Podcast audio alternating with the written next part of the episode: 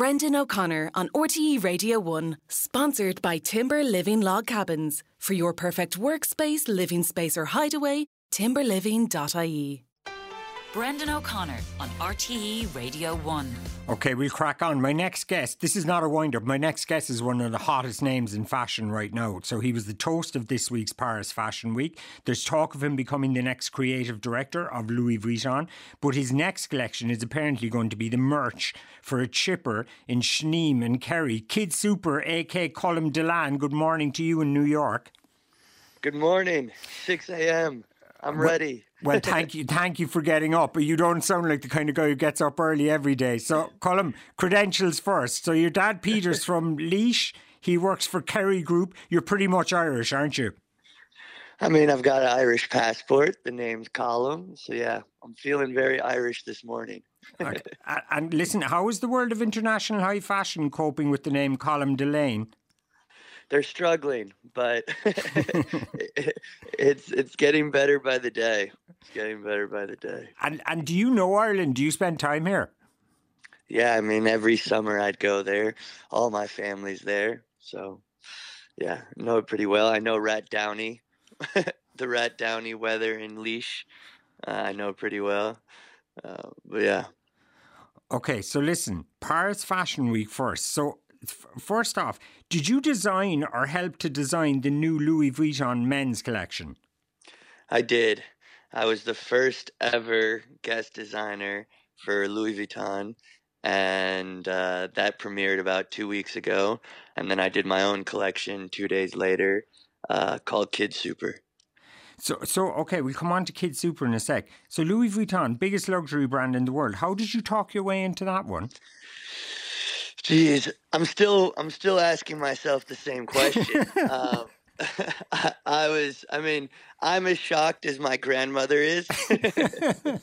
um, but yeah, I mean, I won an award. Uh, Louis Vuitton or LVMH does an award competition every year for like best young designer. And I won it in 2021 called the Karl Lagerfeld Award. And then, you know, they were looking for a new creative director after the passing of Virgil Abloh. And I got asked to maybe pitch some ideas, and I didn't expect to get asked. So I spent two and a half weeks without sleeping, and I made a 500 page book of ideas. And I was like, I wasn't expecting the ask. So I was like, I'm going to shoot for the stars and work harder than anyone else would have worked. And hopefully, one of these 500 pages uh, entices them. And yeah, after you know a couple months of going back and forth, they asked me if I would uh, help design the next collection. So, so are yeah, they playing footsie with you about taking the job, the creative director job, on a full time basis? I don't know if the word's footsie, but um, you know, we I don't know, but I'm happy uh, currently with what they've given me. I wasn't expecting anything, so you know, I'm taking it all with stride. And even this, you know, designing one collection is kind of groundbreaking in itself. So uh, I can't say I'm not grateful. So totally, totally. And then, as you said, you had your own show for your own label, Kid Super. Um, and I gather it was one of the hottest tickets at Paris Fashion Week. So Tyra Banks did her first fashion show in years, I think. She was the MC. And then apart from that, it was kind of like you did it more like a stand up comedy gig. Yes, I did a huge, very, very kind of straightforward uh, comedy show, but very unexpected fashion show. And so the comedians came out wearing the clothes, and I gave them no rules.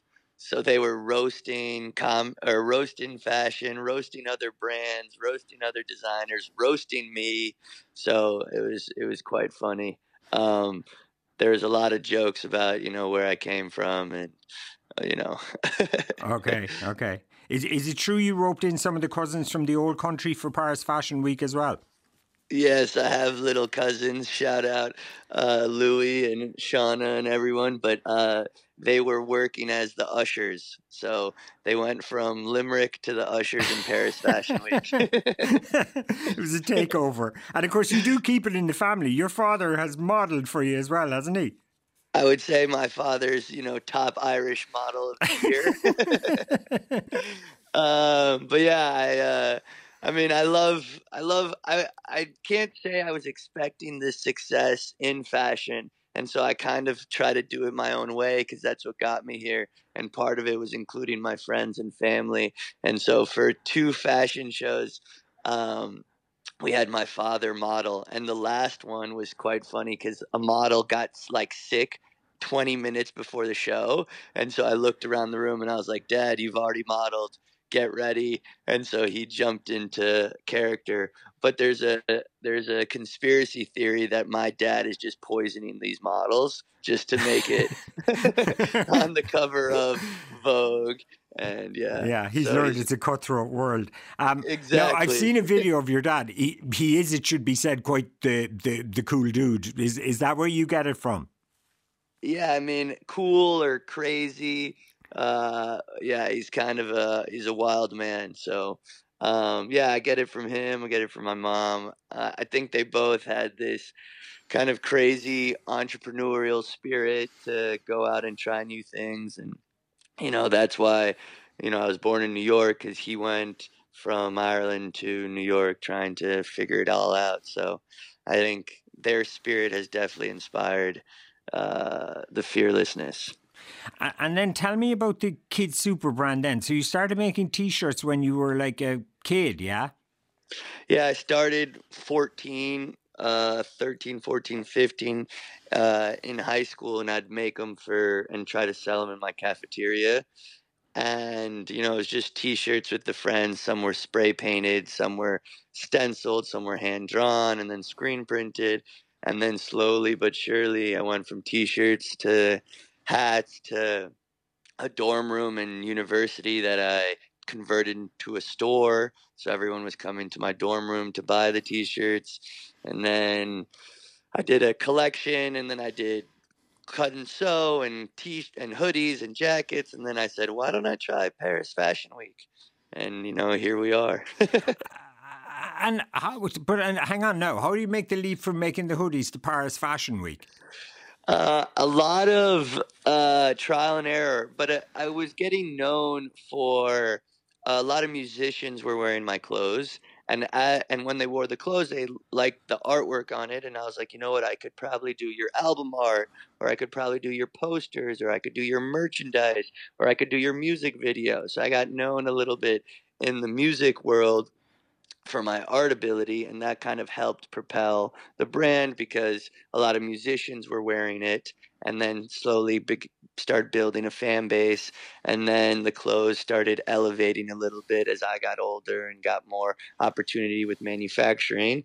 And then you know you take a random leap of of kind of you know what's the next step and i tried paris fashion week not expecting to be embraced at all and that's when you know my mom and dad walked and all the musicians that wore the clothes walked and you know a couple people now that are very successful walked but back in the day weren't which was quite uh, uh, that was another thing. Since i was starting young a lot of people that i collaborated were also starting young that ended up becoming quite successful.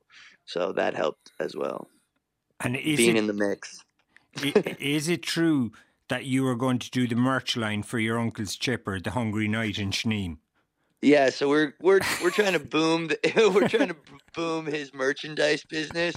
So uh, to all out there close to Sneem, uh, get ready to buy some T-shirts.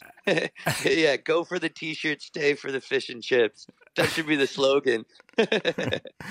Come here. What do you think of the Irish fashion sense? Are you inspired by what you see here at all?